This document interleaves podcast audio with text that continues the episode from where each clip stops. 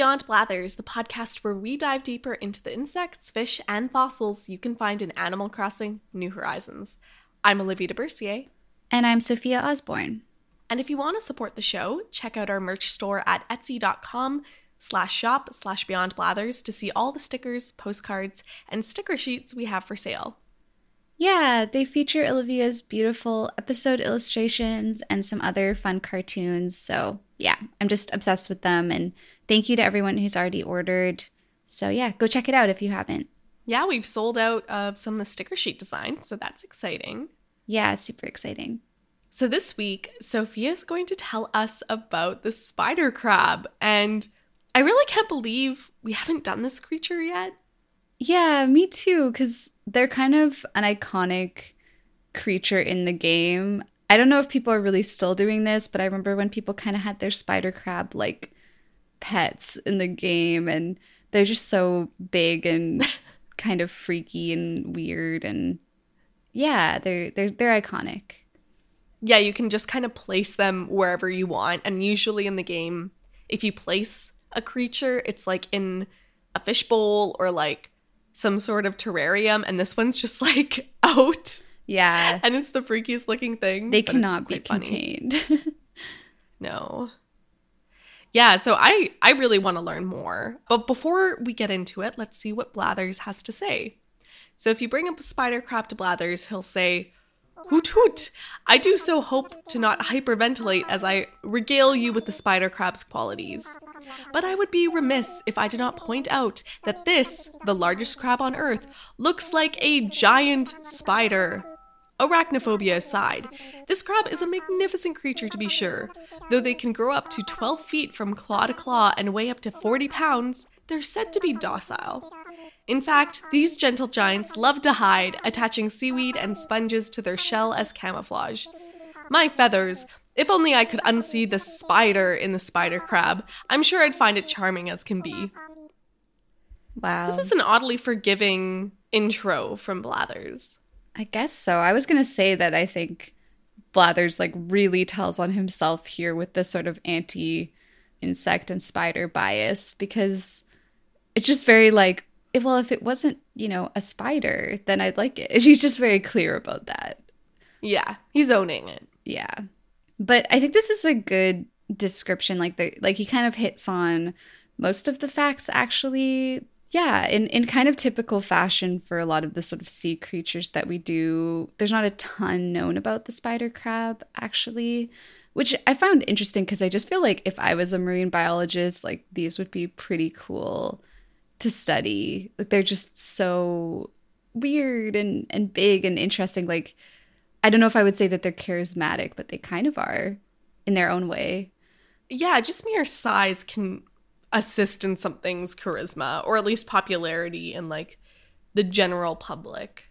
Yeah, exactly. So I was sort of surprised, but but like they live kind of in deep water, so it's just sort of that thing again of just not being very accessible for for study. Yeah. But there are things to talk about for sure. So, can we talk a bit more about what they look like? Like do they actually look like a spider? I think they do. Um, they are a crab, obviously, but as Blathers said, they very much look like arachnids. They have the actual body or carapace, which can be about a foot across in size, which is big in and of itself. and the carapace is orange on top with a white belly. And then they have these extremely long, thin legs, like very, very long and sort of spindly. And the legs are also orange but they can have blotches of white. And they have 10 legs in total, eight that are sort of like normal, you know, spidery looking thin legs, which are called walking legs. And then they have two in the front, which have pincers or claws on the end. And these clawed legs are called chelipeds. And the chelipeds of an adult male are considerably longer than his walking legs while an adult female has chelipeds that are shorter than her walking legs. And these are the legs that, when spread apart, can be up to 12 feet from claw to claw on males. Holy. Yeah, up to 12 feet. But it's kind of like, It's it feels like almost an exaggerated size because you know, you have to like spread them fully apart. But I guess that's sort of like wingspan or something. But yeah, they're very very big and kind of tall. They're tall. well, that's the thing. Is like I'm imagining if if you flatten 12 foot long legs, but like you got to imagine those are curled. That really lifts the animal up. Yeah. In quite a freaky way. That's like two social distancing distances apart. That's a lot. That's like a whole human, like tall person for each leg. Yeah. Oh my God. Just having that realization, wait, yeah, that, that's a person. that's big. Like a like a tall person. A tall person. Like you are not you are shorter than a single spider crab leg. I Just am like sig- a foot shorter. That's wow. Oh, my goodness. So they're the largest crab. Is that is that the case? Yeah, like Blathers said, they're the largest crab, and they're actually the longest living arthropod.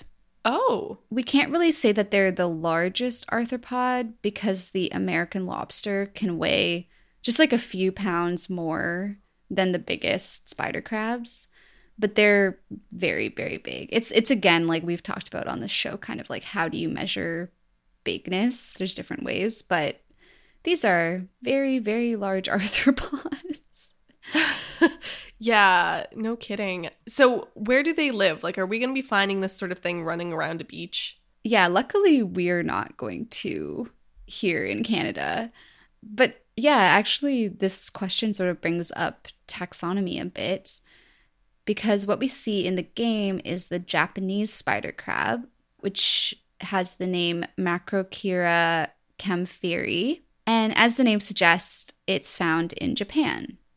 More specifically, they are mostly found on the Pacific side of the Japanese islands Honshu and Kyushu. And actually, Japanese spider crabs have been found as far south as eastern Taiwan. But scientists think this is probably a one time event and that this particular crab was maybe brought there by a fishing trawler or extreme weather.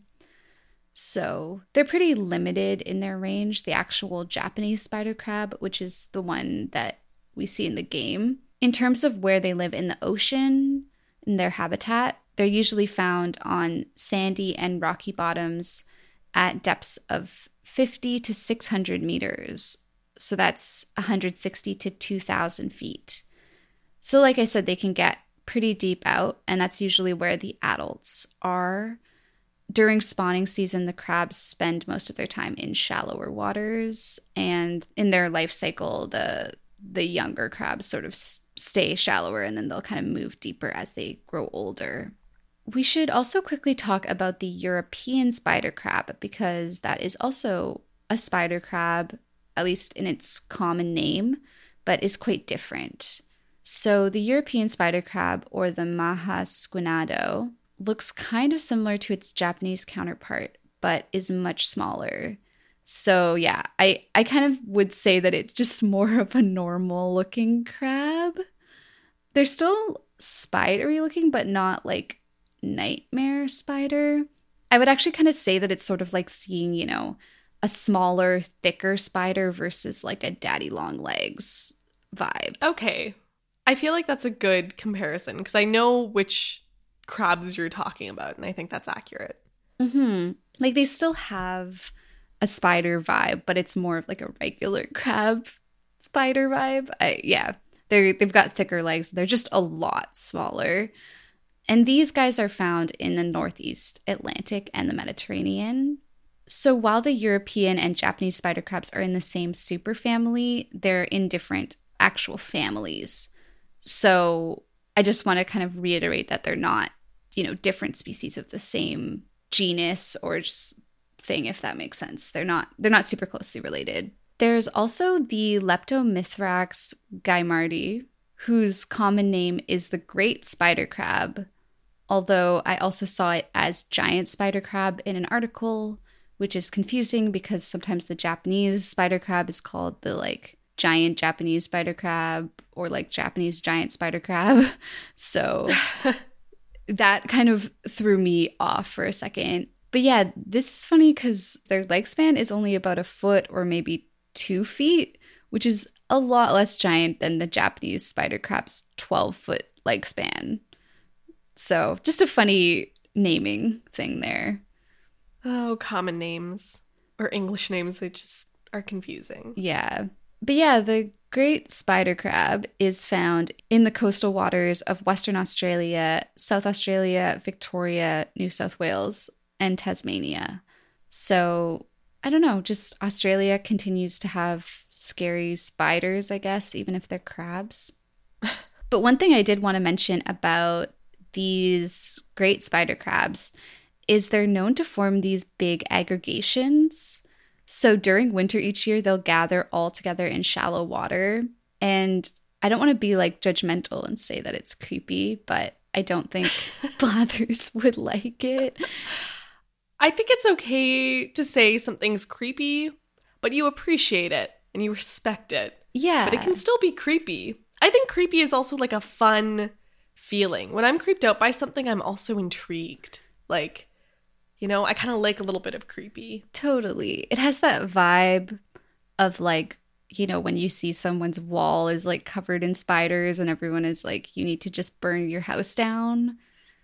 It's kind of like that, but with the whole ocean floor. Yeah, like just imagine you're going to the beach and there's just like an army of alien crabs in the water just lurking. Tr- truly, like, like they're just covering it. But yeah, it is kind of awe-inspiring in its own way. Like sort of like awesome in the very literal totally. definition of the word. Absolutely. And they think that aggregating crabs move in from deeper waters where they're usually more spread out.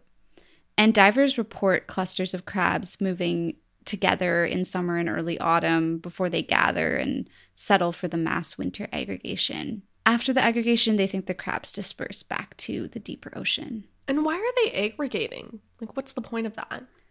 Yeah, so scientists think that they're gathering so that they can have safety in numbers while they molt, because when they molt, they're a lot more vulnerable to attack. And there was a theory that they were gathering to mate, but apparently that hasn't been backed up by observations by the divers. Oh, that's interesting. Yeah, because I would have assumed it was to mate, but that it would also make sense that they want to have protection while they molt because that's such a vulnerable period in any animal's time, even birds when they molt their feathers or like literally anything. So cool. Yeah, it's kind of cute that they would all come together to like to look out for each other while they're they're like having a rough time. Yeah. They're like, okay, it's that time of the year. We must gather. bros helping bros. It's just gonna be good. It's inspiring. So going back to the Japanese spider crab, uh, which is probably what we're seeing in the game, is it one species or is it multiple species? So yeah, this is interesting. I'm pretty sure there's only one living or extant species of Japanese spider crab, but there are multiple fossil species. Yeah, and I was sort of confused about this. I couldn't really find good information about it seems like there are kind of probably four fossil species, but it also seems like it's sort of disputed. Yeah, it seems like there's one species that doesn't like fit cleanly into the group. But yeah, there there are two species that are from the Miocene in Japan, which would have been from 23 to 5 million years ago. And then there's a species that's from the Pliocene. And there's one species from the Oligocene, which was actually found in Washington state in the United States. So I don't know. I would really like I'd be interested to read more about this, but yeah, it seems like there there are like fossil species, which is interesting. Yeah, that's cool. I want to see those fossils. I wonder if they're as big. So a lot of the sea creatures we've covered in the game are pretty popular and interesting foods. So, do people also eat spider crab? Apparently, the Japanese spider crab is considered a delicacy, and I guess I can't imagine why. Like, they are so big, there must be a lot of meat on them. Even just in like the carapace alone, that's a big carapace, but then they have these legs as well. But since they're at quite deep depths, they're apparently pretty hard to catch. I did read about some sort of over harvesting of them, which we can talk about a bit in the conservation chat at the end. But yeah, they're they are apparently a delicacy, but it sounds like they're pretty rare to eat. Hmm. Yeah, they do look kind of good. Maybe. like crab is kind of yummy, so yeah, I do like. I feel like this would just be like more meat on the crab, which is always. I always feel like I eat crab and then I'm like, oh, well, that was two bites. yeah. Awesome. I mean, actually, they're they weigh almost as much as the American lobster, as I said. So like, that's very meaty. yeah, definitely. So you had mentioned how the great spider crab molts. Does the Japanese spider crab also molt? Yeah, they do. And actually, the crabs might lose legs to predators or fishing nets throughout their life, and the legs can actually grow back when they molt, which is pretty cool. I was reading this academic article, but the article was in Japanese, so I wasn't really reading it. I guess I was just taking a look at it. Uh, but I saw this cool time lapse of photographs of a Japanese spider crab molting, and apparently it's about a 100 minute process. If you look at the photos, they basically kind of emerge from the back of the exoskeleton. And it just sort of looks like they're taking off a hoodie or something, like kind of like pulling something off like over their head um, and just sort of backing out of it. They're doing like the TikTok model, like taking off the hoodie, crossing the arms, trying to look cool. Yeah. Again, it kind of gave me the heebie jeebies, like to see this time lapse, but it was also very cool. But there's just something about, like, I don't know if you feel this way, but I think there's something about kind of molting and like exoskeletons and stuff, or even with snakes with molting and everything that's just a little bit, I don't know, off putting or like unsettling. it feels very alien and i feel like it's such a big feature of like any horror movie like the whole like ripping off the skin to like reveal something underneath that's such a like big trope Yeah, that's true. There's probably something there about deception or I don't know. yeah or just like when things molt they're often very like baby looking but like i think maybe what creeps us out is that it, they look kind of newborn often they're like pale like kind of whitey pink Yeah. when creatures molt and then they're kind of like sticky and wet or like not really sticky and wet but just like kind of mucusy looking it definitely looks like a very like like messed up like human birth Yeah. and maybe that's why it freaks us out like yeah th- that's my only like my guess for why it freaks us out and also i think we can't help but feel like oh my god what if i ripped like what if i molted and that feels like painful Yeah, and it's such a vulnerable state. I I guess we've probably talked about it on the podcast before, but that episode of SpongeBob where Mr. Krabs molts is like just so disturbing. like that lives in my brain rent free for sure. Yeah.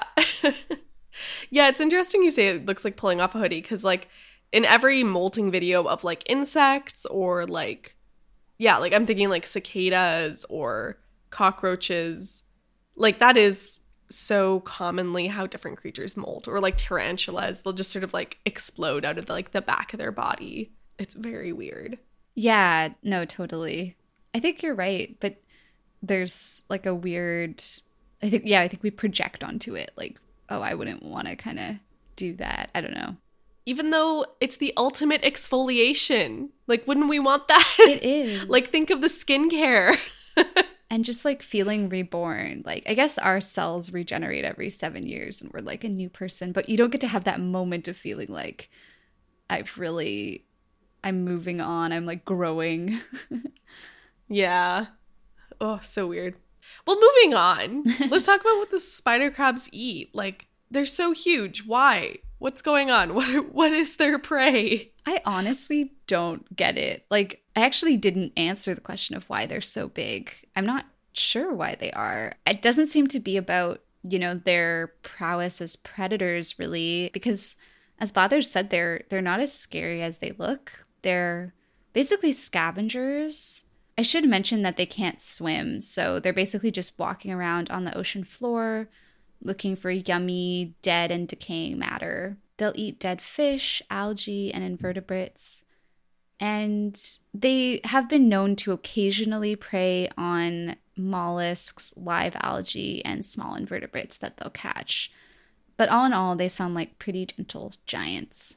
Huh. Well, that's kind of interesting. Like, okay, so does anything eat them? Like, or is their size sort of a defense in that way? Yeah, so maybe this is why they're so big, but I honestly don't know. But their size and their pretty intense shells means that they don't have a lot of predators. They're just kind of intimidating and like it's a lot it's a lot to take on to hunt them. Yeah. But apparently some octopuses will sometimes come along and like tear off one of their legs. Oh, fun. Yeah, which is kind of a funny image to just imagine like an octopus going around like munching on a huge, like six foot long spider crab leg. Octopuses are so wild. They are. They're just living their lives. As you can imagine, the spider crabs are at their most vulnerable to predators right after they molt and when their exoskeleton hasn't fully hardened yet, as we kind of talked about with when they're in that sort of fleshy and vulnerable state. And also, the young are smaller and more vulnerable to predation as well. But this leads to like the cute fact that Blathers was talking about. The young will actually decorate their shells with other like shells and sponges and tubes and stuff from the ocean floor to help them hide and camouflage from predators more. And yeah, this is just such a cute detail. I'm like very obsessed with this idea. The way they do this is actually so interesting too. They'll use their claws to tear off the sponge from whatever substrate it's on, and then they'll bring it up to their mouth parts to specially orient and shape it before they attach it to their own shell. And they'll do this like using secretions. And then once the sponge is on the shell, it's able to actually regenerate and basically colonize the spider crab's shell. So this is such a cool like adaptation and I guess this is a form of symbiosis. It sounds pretty like mutual. Oh, that's so cool. Yeah, like the the sponge has just like got a nice new home that walks around and Yeah. Oh, that's so neat. I mean, this is what people wish their moss walls would turn into. Just like beautiful decorated living stuff. Yeah, it sounds so pretty, really. Yeah, I would love that. I want like a hat with all these sponges on it just living. Yeah, that would be so cool. So speaking of the young, what what does spider crab reproduction look like? Well, another kind of cute thing is that the mother spider crabs will carry their fertilized eggs around attached to their arms or I guess legs until they hatch, which is very caring and motherly, but also very impressive because they can have up to 1.5 million eggs per season. Whoa. So, yeah, I guess they have long legs for a reason. Jeez. A lot of eggs on those legs. Oh man. Yeah, that that's a lot to carry. But once they hatch, the larva will undergo four stages of development. At first, they look very different from their parents with small, transparent bodies. But as they age, they'll molt and grow, eventually becoming those huge adults that we know and moving into deeper waters. And also, apparently, their growth between the different larval stages is very dependent on the temperature of the water and if the water is colder, they'll stay in each stage for longer, which is interesting. And it definitely made me think about climate change and what effect that might have for them and their development. I didn't actually like read anything about climate change, but that was definitely the first thing that came to mind for me. Yeah, yeah, that makes sense. Well, I mean, on that topic, how are they doing conservation wise? You mentioned that they're fished and that they can get stuck in fishing nets. Yeah, so they haven't been evaluated by the IUCN Red List, which seems to be a theme of animals that I've covered lately. But apparently, there have been noticeable declines in their population, and people have had to go into deeper waters to be able to harvest them. Harvesting of Japanese spider crab is apparently forbidden in the spring when the crabs move to shallower waters to reproduce. And I also read that there might be some sort of captive breeding going on. I couldn't really find a lot of details about any of those projects, but it hmm. seems like that might be happening. So it it seems like it's not it doesn't seem like it's like a super urgent issue and that it doesn't seem like it's being I haven't I didn't see a lot of like articles about oh how we're going to save the spider crab or anything like that, but maybe it's just not on people's radars as much because they're not, you know, a panda or like they're not cute, I guess. Yeah, and like also anything that's in deeper water is just like so hard to manage and especially if you don't have like a baseline population like if you don't know how many were there in the first place it's so hard to like come up with like species recovery plans and just like I don't know, it it might just be a matter of like they don't really know what the solution is apart from like your basic ocean conservation solutions in general like yeah, putting harvesting limits. So maybe that's another reason why we don't hear about it too much. Yeah, totally. And it, it sounds like most of the information we have about them is pretty anecdotal just from divers kind of seeing them when they're diving and so it sounds like we really don't have an idea of what their population is like. Hmm. It makes sense though that they they would be illegal to harvest during that molt because yeah, they'd be, be such easy targets. Yeah, that's true. When they come yeah, when they come into shallower waters. Well, that was super interesting. Thank you so much, Sophia. I feel like I have a lot more sympathy for these crazy looking crabs now. Yeah. Like they almost seem kind of cute. I know. I'm glad we did them. I I like them a lot. I actually have been working on a short story about crabbing because my my grandpa was a crabber like here in in Vancouver. He had a crab oh, trap cool. company and everything where he made his own crab traps. So yeah, I was sort of like doing a lot of research about crabbing this week anyway, and I was like, let's do the spider crab. That's so neat. I didn't know that about your grandpa. That's cool. Yeah, yeah, he was amazing. And then and then my grandma would make chili crab with all the crabs he caught and yeah. Oh, that sounds so good. Well, that's awesome. Well, thanks again, Sophia, for doing all the research for this week. And thanks everyone for listening. Follow us on Instagram and Twitter at Beyond Blathers and check out our TikTok at Beyond underscore Blathers. And don't forget to take a look at our shop update at etsy.com slash shop slash beyond blathers. Tune in next week to learn more about the insects, fish, and fossils you can find in Animal Crossing New Horizons. Bye. Bye.